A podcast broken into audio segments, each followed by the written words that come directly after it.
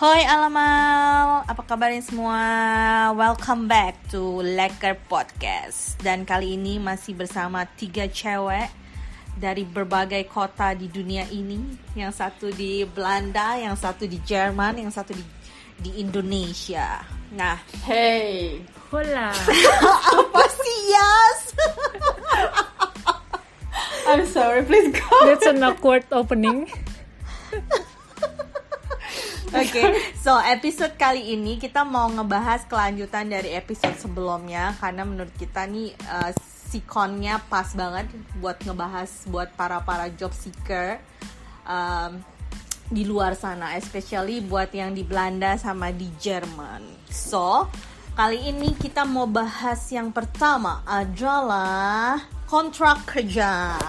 Jeng jeng jeng jeng. Jadi ini ceritanya kita udah keterima, udah accepted nih ya uh, setelah rangkaian proses-proses uh, tes dan interview itu biasanya mereka ngapain sih kalau di Belanda setahu gua mereka kasih over letter Sama di sini juga, Ah. tapi biasanya kayak most company di sini uh, starting with offer email biasanya. Ah, di email tuh dikasih rangkuman.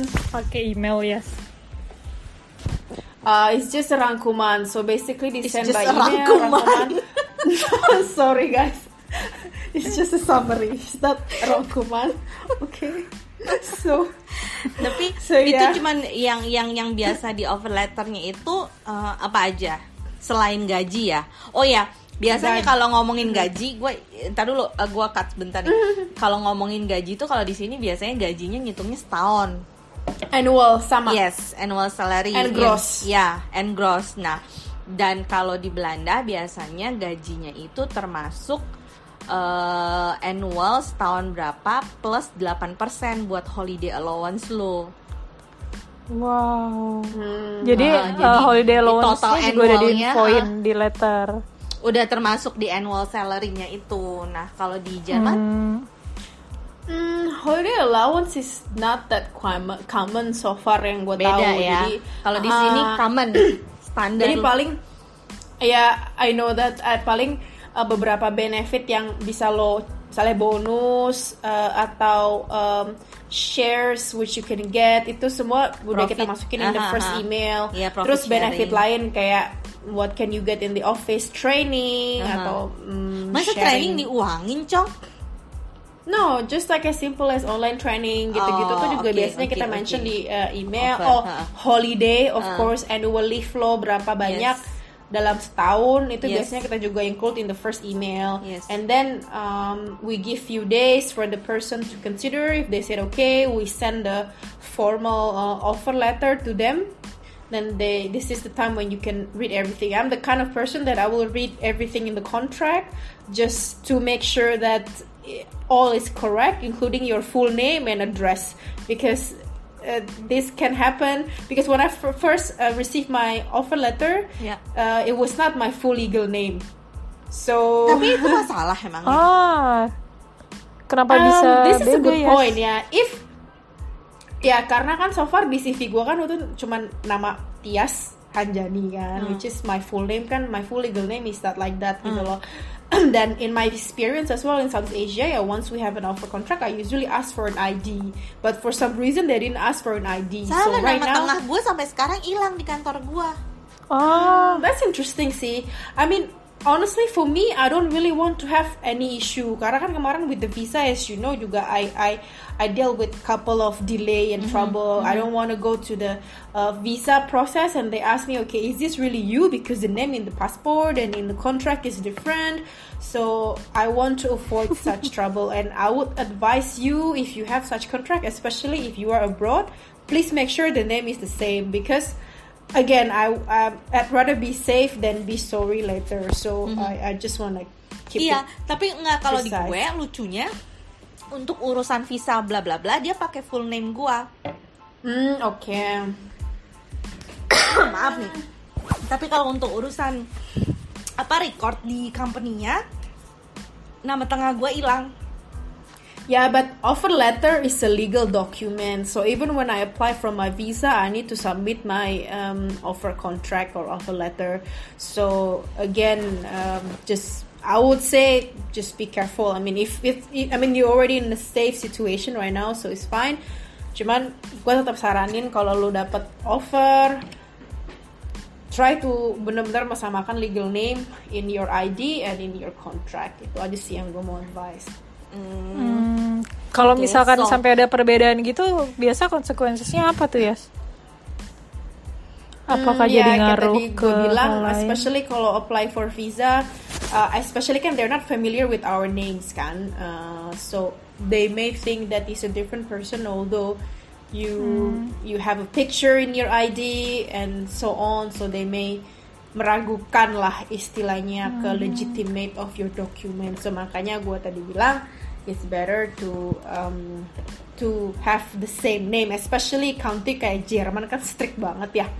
Uh, mereka Ah. tipe yang A ya A, B ya B ya. You cannot negotiate with the people here. Jadi emang dari awal lo harus strict ya kalau Jerman ya.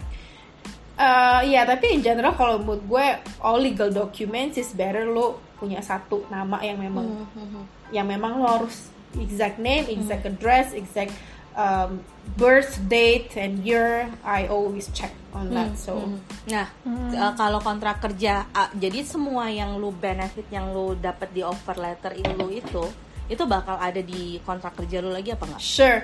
Yes, termasuk uh, extra ya. Kayak gue lupa mention relocation package ini juga I think is quite important if you're coming. For example, uh, you're coming from other countries, uh, Netherlands or whatever, and you're coming to Germany. It's quite common to give a relocation contract. However, Tadi dulu, itu termasuk yang buat dari luar eh, da- dari within EU juga. Yes, I, I came from the Netherlands, right? Waktu itu gue pindah Iya. dari Belanda Iya. ke Jerman. Gue Gua nggak Kayak dapet gitu dapat one time gitu ya. Karena kan lo jatuhnya udah jadi lokal sana, Met. Mm-mm, karena gue dapatnya hitungannya lokal rekrut, betul. Hmm.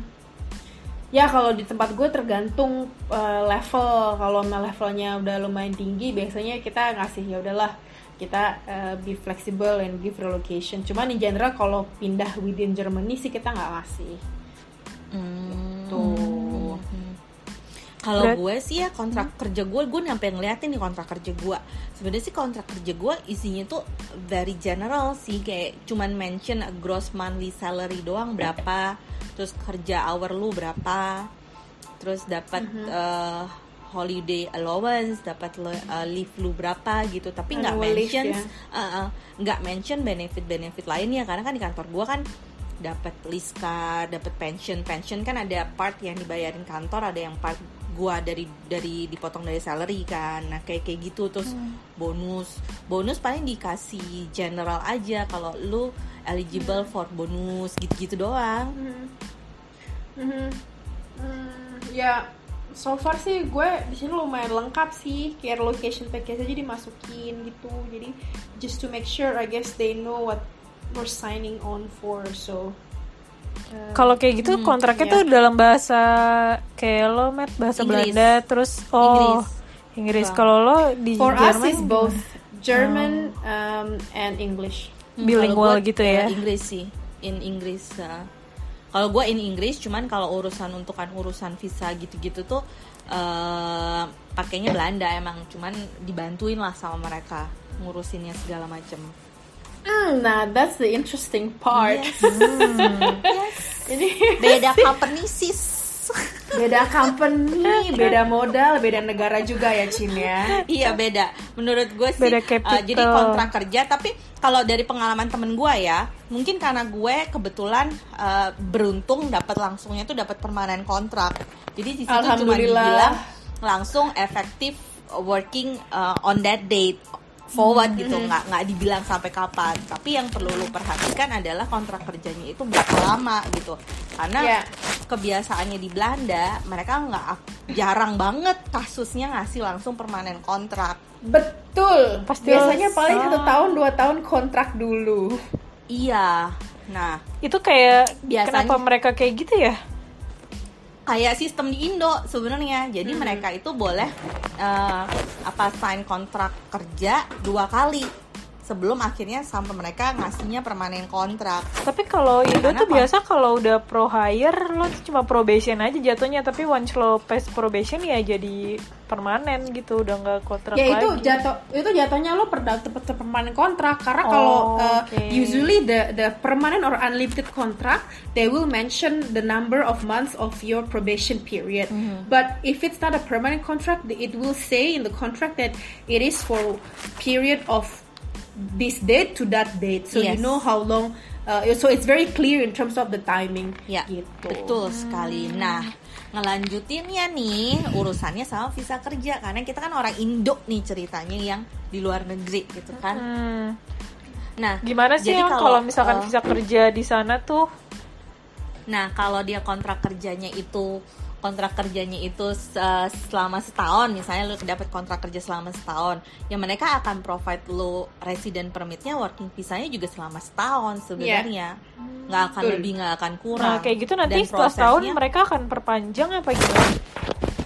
Ya, jadi biasanya supaya amannya lu dari tiga bulan sebelumnya karena prosesnya to be honest di Belanda sama di Jerman nggak akan cepet kan prosesnya ya bu ya selama pemerintahnya maksudnya birokrasinya jelas cuman Ya. jalannya nggak cepet gitu nggak instan Ya. beda kalau di Indo nggak jelas tapi eh, kalau lu punya channelnya bisa jelas gitu kan bisa cepet gitu kan Iya.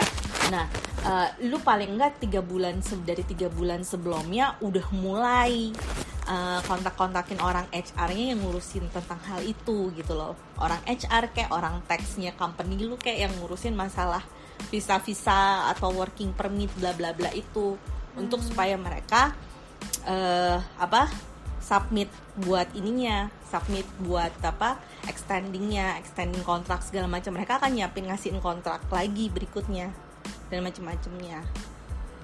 Nah lucunya em, tergantung sih tergantung eh, lu di hire-nya as a recognized sponsor apa enggak juga Oh, that's a good point. Harus Betul. yang ada di IND list kan kalau di. Belanda. Nah, kalau di Belanda itu eh, ada company kan yang bisa eh, ada company-company yang terdaftar sebagai recognized sponsor. Jadi Recognized employers. Yes. Cuman si company-company itu yang bisa hire expat intinya. Hmm, kayak itu ada listnya gitu ya. Jadi lo ngelihat Yes, calon yes. company itu- lo tuh di list itu apa enggak? Iya, so itu bisa berlaku dan ada list lain lagi company-company yang bisa apply sebagai highly skilled migrant. Ya. Nah, kalau di Belanda, kalau di kalau orang Belanda tuh yang kadang gue sebel adalah tuh kadang-kadang kan kalau di sini ada yang namanya expat center tuh. Expat center. Heeh. Jadi Komunitas expat yang, ya. eh, yang yang ngasih info informasi buat para expat-expat lah gitu. Nah, termasuk waktu itu yang ke kampus kita tuh kan ada Ya. yang yang yang yang apa yang presentasi Iya Nah, betul. tentang expand center. Nah, gue tuh kadang-kadang tuh sebel gitu sama mereka. Maksudnya mereka selalu bukan berarti mereka infonya salah ya. Mereka infonya bener gitu.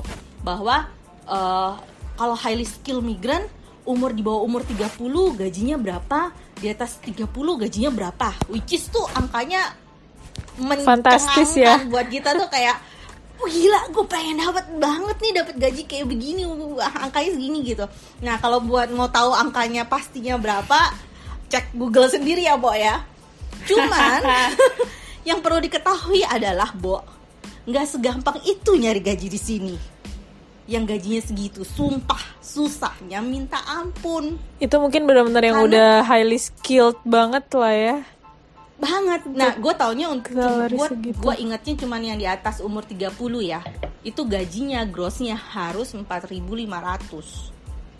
Itu gross. Which is setahu gue gross. Which is setahu gue pun nggak orang Belanda pun nggak dapat gajinya segitu untuk jabatan tertentu gitu loh.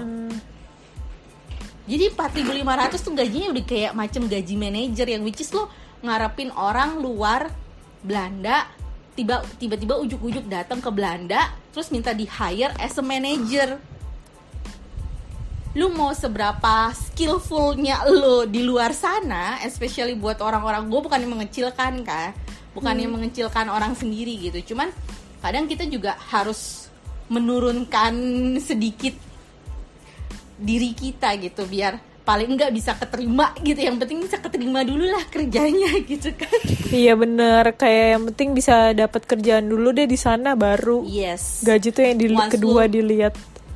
Iya, karena mereka pun sebenarnya nggak akan ngasih lu gaji yang beda dengan orang Belanda. Itu yang gue tahu. Jadi menurut gue, mereka cukup fair ngasihnya. Kalau untuk jabatan segitu gajinya misalnya let's say 3000 Ya standarnya 3000 yang mereka offer ke kita. Jadi mereka nggak ngebedain Oh ini orang ekspat, oh ini orang eh, Belanda. Gajinya dibedain gitu sih Gue ngelihatnya nggak nggak kayak gitu kalau di sini gitu. Nah gitu. Nah Nah Jadi, kalau di, kalau kenapa? Matt? Jadi kalau di sini uh, apa visanya kan jadi hanya si recognize recognize uh, company-company itu yang terdaftar as a recognized sponsor atau yang terdaftar sebagai bisa yang apply highly skilled migran yang punya chance besar buat hire hire expat sebenarnya. Oh gitu. Mm-mm. Jadi buat tapi visanya tuh ada visa macem-macem, nggak hanya eh, kan kalau mahasiswa di sini mah kenalnya banyak kan eh, Zukyar. Satu kan kalau lulusan Belanda bisa Zukyar ya di sini kan. Iya. Nah ngomongin masalah Zukyar nih, eh as eh, Tias bilang nih, katanya di Jerman juga ada Zukyar, Bo. Oh, Bener yang ya? bisa dapat yang yang bisa dapat Zukiar itu siapa ya?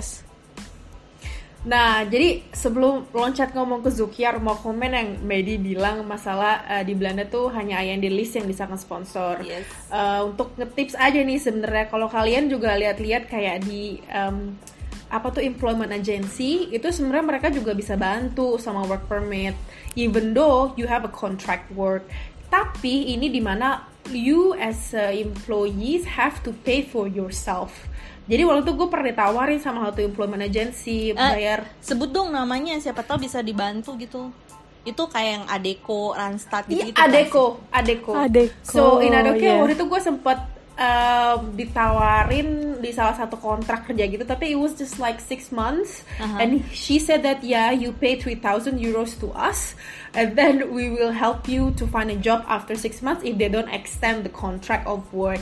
Cuma waktu gue lagi miskin banget ya guys, kayaknya 3000 euro tuh udah kayak like 100,000 euros for me, so I didn't really continue 3000 on euro for 5 year buat berapa lama? for five years. It's actually a good deal. So Yeah. maybe this is something that you guys can think of. Kalau lu actually- desperate kan? and then if you're Itu desperate, kayak it's gitu tapi dia bisa nyari waktu itu untuk juga- berikutnya doang apa pertama kali pun dia bisa cariin sih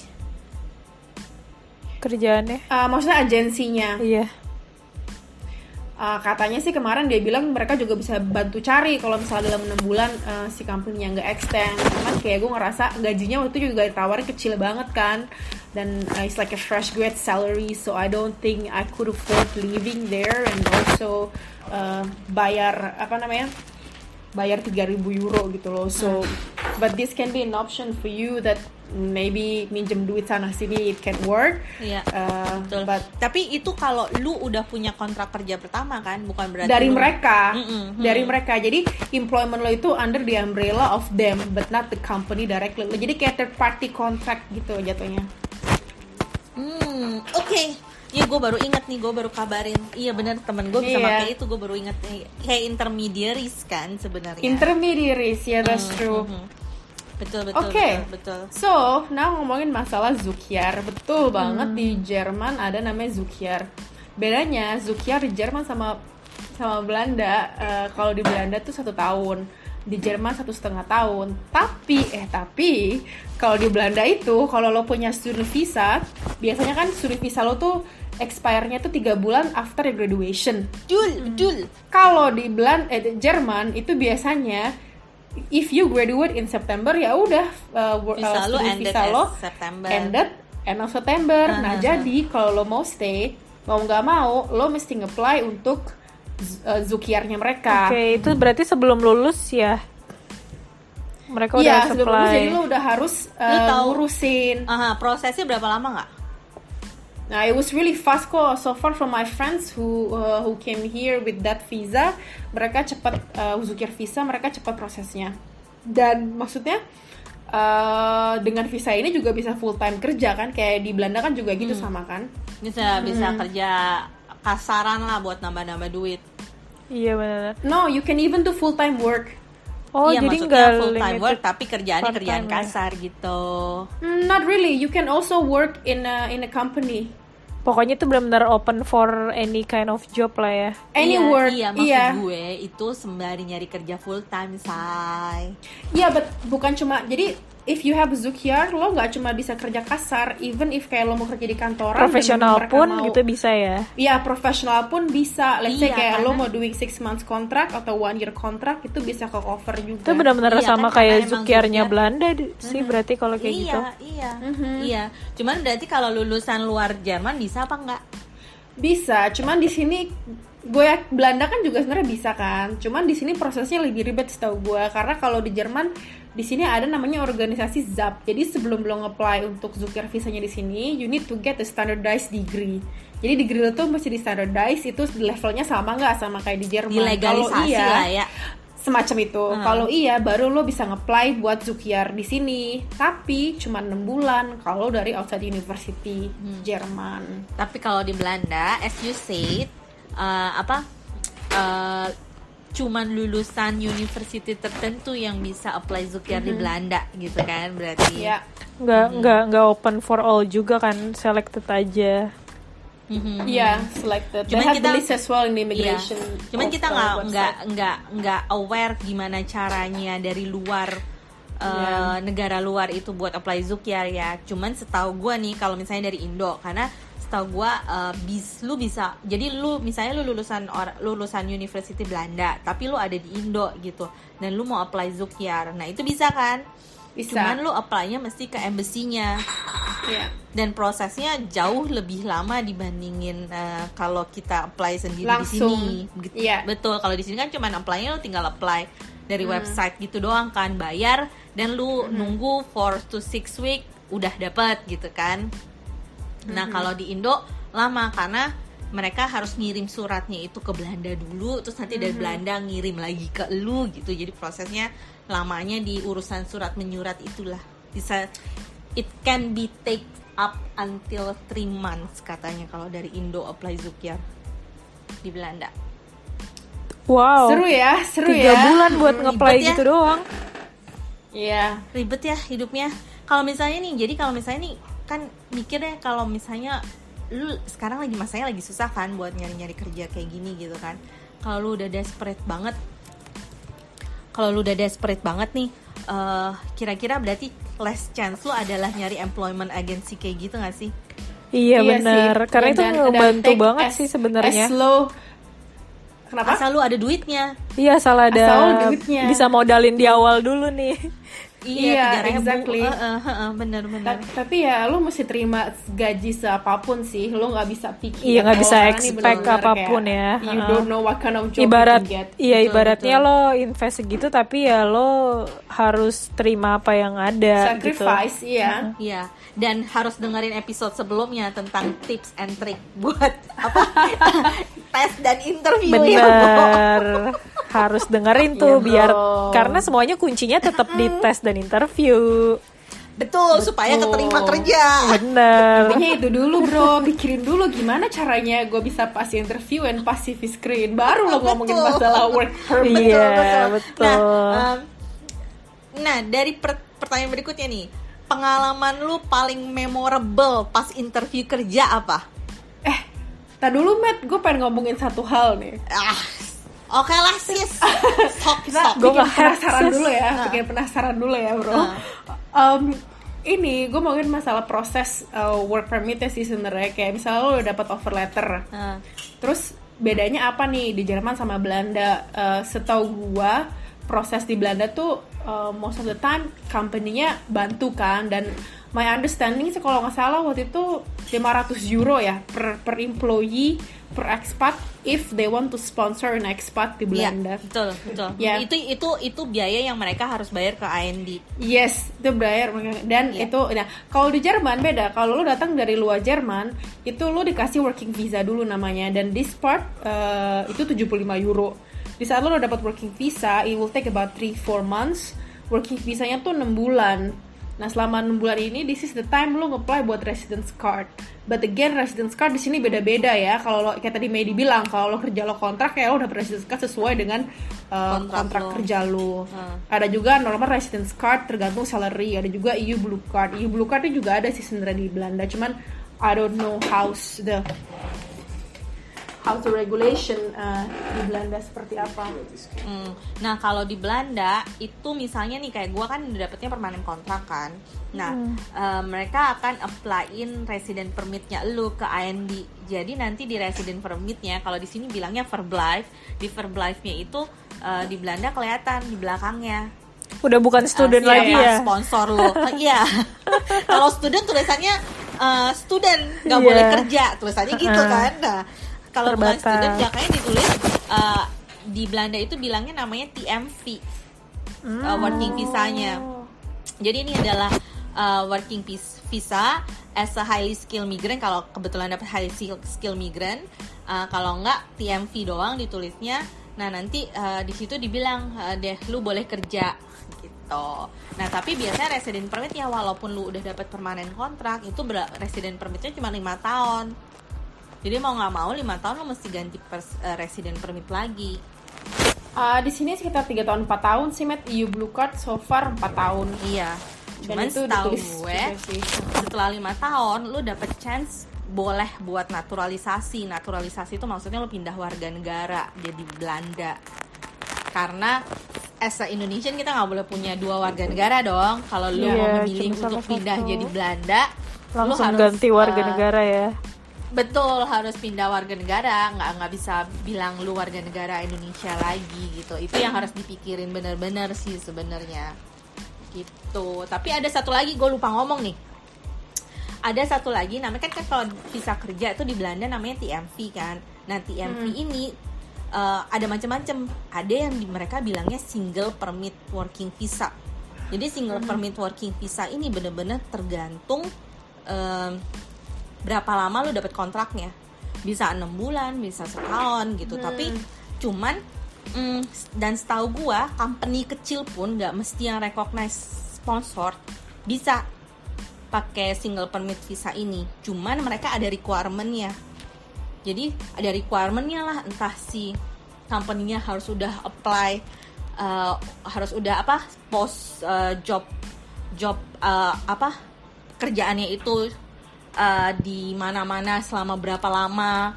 Terus harus dia harus mere- jadi SR HR-nya harus ngasih bukti-buktinya. Bukti-buktinya dulu ke AND eh, biar bisa requi- eh, menuhin requirement-nya itu baru mereka bisa ngasih lo single permit visanya ini gitu as an expat ya. Hmm. Ya, tuh betul. Wow, that's Jadi, really good to know banget gak sih? ya udahlah experience lo yes Iya nih, Yang gimana nih yang memorable dari lo selama ini interview? Apakah Selama ada di Europe ya. Ha-ha, apakah ada spesifik nationality yang somehow tuh bikin memorable? Uh, enggak sih, specifically uh, ada dua companies di Belanda yang menurut gue it was very nice pas saat interview. Mereka sangat open, Hmm. dan tapi open direct tapi nggak kasar gitu. Karena gue Hmm, ngerasa orang Belanda tuh kalau ngomong tuh bisa direct, kasar, and Yes. not elegant at all gitu. Iya. Iya, kayak my worst uh, interview tuh inget banget it was my first interview di Belanda dan di Europe ever gitu ya Iya. for full time job. Itu sampai ditanya hal kayak like, oh lo pernah di fired lah or anything sampai kayak mojokin gue gitu sampai gue mungkin kaget kalau banget kalau nanyanya in a nice way lu nggak akan berasa terpojok kan sebenarnya. Exactly. Uh-huh. dan Cuma itu gue mereka- ngerasa kayak ah dan the mereka whole nanya time kayak langsung cek. iya. Dan kayak the whole time si CEO-nya tuh pas gue lagi interview tuh duduknya tuh kayak eh, selenderan terus sambil kayak males-malesan gitu nanyanya. Kayak ya udahlah kayak aduh Itu antara Udah niat gua. niat. Lu kayak udah males ah lu kayak udah males tapi gue butuh nih kerjaan Yeah. So I kept going, but that was so far the worst experience I've had, and I had to go to Den Haag and paid my own trip. So Iya, mahal coy kereta di sini coy so expensive. lu Van kalau lu Eh, yang paling interview apa nih memorable yang paling memorable ya kayaknya kalau kalau gue tuh yang paling memorable di pengalaman gue kemarin ini banget sih di Belanda waktu intern. Karena itu seru banget. Jadi instead of instead of uh, instead of dia yang nanya one way question tapi ini tuh benar-benar kayak discuss gitu. Karena kan itu uh, ada mini case tadi juga gitu-gitu kan. Terus interact juga sama tim yang lain terus kayak ada teamwork gitu. Jadi pas teamwork itu mereka tuh bisa ngelihat kita gimana. Jadi itu seru banget interview experience-nya as a whole. Hmm. tuh ya kalau jadi HR kayak gitu. Nah bikin kayak gitu ya two way communication. Lo kayaknya tipe-tipe HR galak ya Tias. ya. Enggak juga sih guys, tergantung siapa yang gue interview. gue sebenarnya paling kesel kalau lagi interview terus kandidat gue ngomong gini. You know, as I said, you know, do you understand what Iya, I iya, mean? benar-benar. It's like kalau ngomong you know I gitu, said ngerti apa gitu-gitu tuh kayak kayak ini banget ya arogan banget gitu kesannya Iya, arrogant iya, banget. iya, iya, Dan iya. I remember sometimes few times I just said, yeah, I actually don't understand. Can you elaborate more? And I didn't actually listen to them. I just ignore them, but I just tell them to explain to me more. oh gitu Oh triknya Oh gitu ternyata berarti kalau kita ditanya kayak gitu ya Not not always like that. Enggak lah. Cuman kadang ada yang bener bikin kesel aja sih. menarik banget nih mudah-mudahan berguna ya gue sih berharap banget episode uh, lanjutan ini uh, berguna buat para para job seeker terutama di masa-masa covid yang susah nyari kerja tuh be honest ini emang masalah masa yang susah sih buat nyari kerja buat semua orang jadi gue pun masih bersyukur gue punya kerjaan sumpah Sama gue juga. dipotong one gaji satu- lagi Iya guys, ya gue gak mau cerita too, Iya. too, too detail. But one thing, satu hal lagi di saat-saat ini, apalagi lo nge-apply ke Jerman, hati-hati kalau nge-apply kerjaan ada yang mereka directly ngasih kontrak yang udah langsung short term work. Jadi ini juga hal-hal yang mesti lo tanya juga ya. Mhm. Jadi emang berarti lo mesti aware kalau di beberapa negara karena uh, kasus uh, corona ini, jadi mereka mempengaruhi si employment kontraknya Kontrak. juga ya. Nah, Iya. gue taunya di Perancis juga gitu. Ada temen gue Iya. juga begitu. Jadi mereka ha- emang harus di diharuskan, jadi diharuskan cuti. eh ya kayak jadi di waktu working hour-nya dip- dipotong sebenarnya Iya. dan gajinya juga dipotong beberapa gitu supaya mereka tetap bisa di hiring gitu semuanya nggak ada pemecatan lah istilahnya Ya. nggak ada layoff gitu Betul.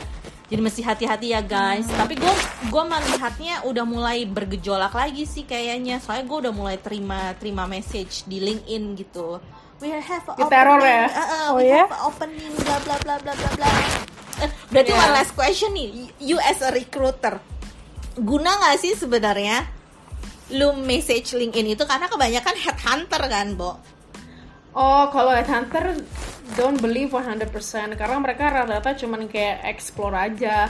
Kalau kalau dari dari company itu yang biasanya memang ada opening. oh Ah, gitu gitu. wow Karena kadang mereka headhunter tuh sering banget mereka cuman mau build their uh, profile pipeline. doang Ah, ya ah. profile sama connection gitu Knowing the market ya build connection. Uh-huh. Jadi not necessarily they have the real job or opening. Oke oke. Even though mereka bilang bahwa mereka punya opening gitu. Ya might might might be mereka punya, cuman begitu itu nanti di Maybe they ghosting. have, but Begitu lo is- follow up ntar lo di ghosting gitu kan biasanya. Ya belum tentu bener ada maksudnya maybe they have it on verbal agreement but they Uh-huh. haven't said anything with the client and so this is Ah. something that if the client said yeah we no longer need it then it's gone. So Aduh ghosting Oke. ghosting Good tips, sedih. good tips, good tip, good tips, good tips. Ya ghosting good. cuman nggak cuman di relationship ya, Bo. Di job pengalaman. job hunter juga begitu ya. Betul. Ya, mudah-mudahan berguna in semua informasi ini dan iya kita kembali lagi di episode-episode berikutnya Letter Podcast. Kalau ada komen Betul. mau next episode bahas apa, feel free untuk komen di link bawah ini. Nggak deh, nggak ada link. Nggak ada link. Gak ada linknya. di IG kalau- di, di Instagram masing-masing. Instagram kita. Betul. Cuma kalau ada pertanyaan lagi masalah residence permit, work contract, feel Or free apa pun itu message. boleh. Yeah. Duduy. Bye. Thank you for the sharing session everyone. Stay safe. Bye.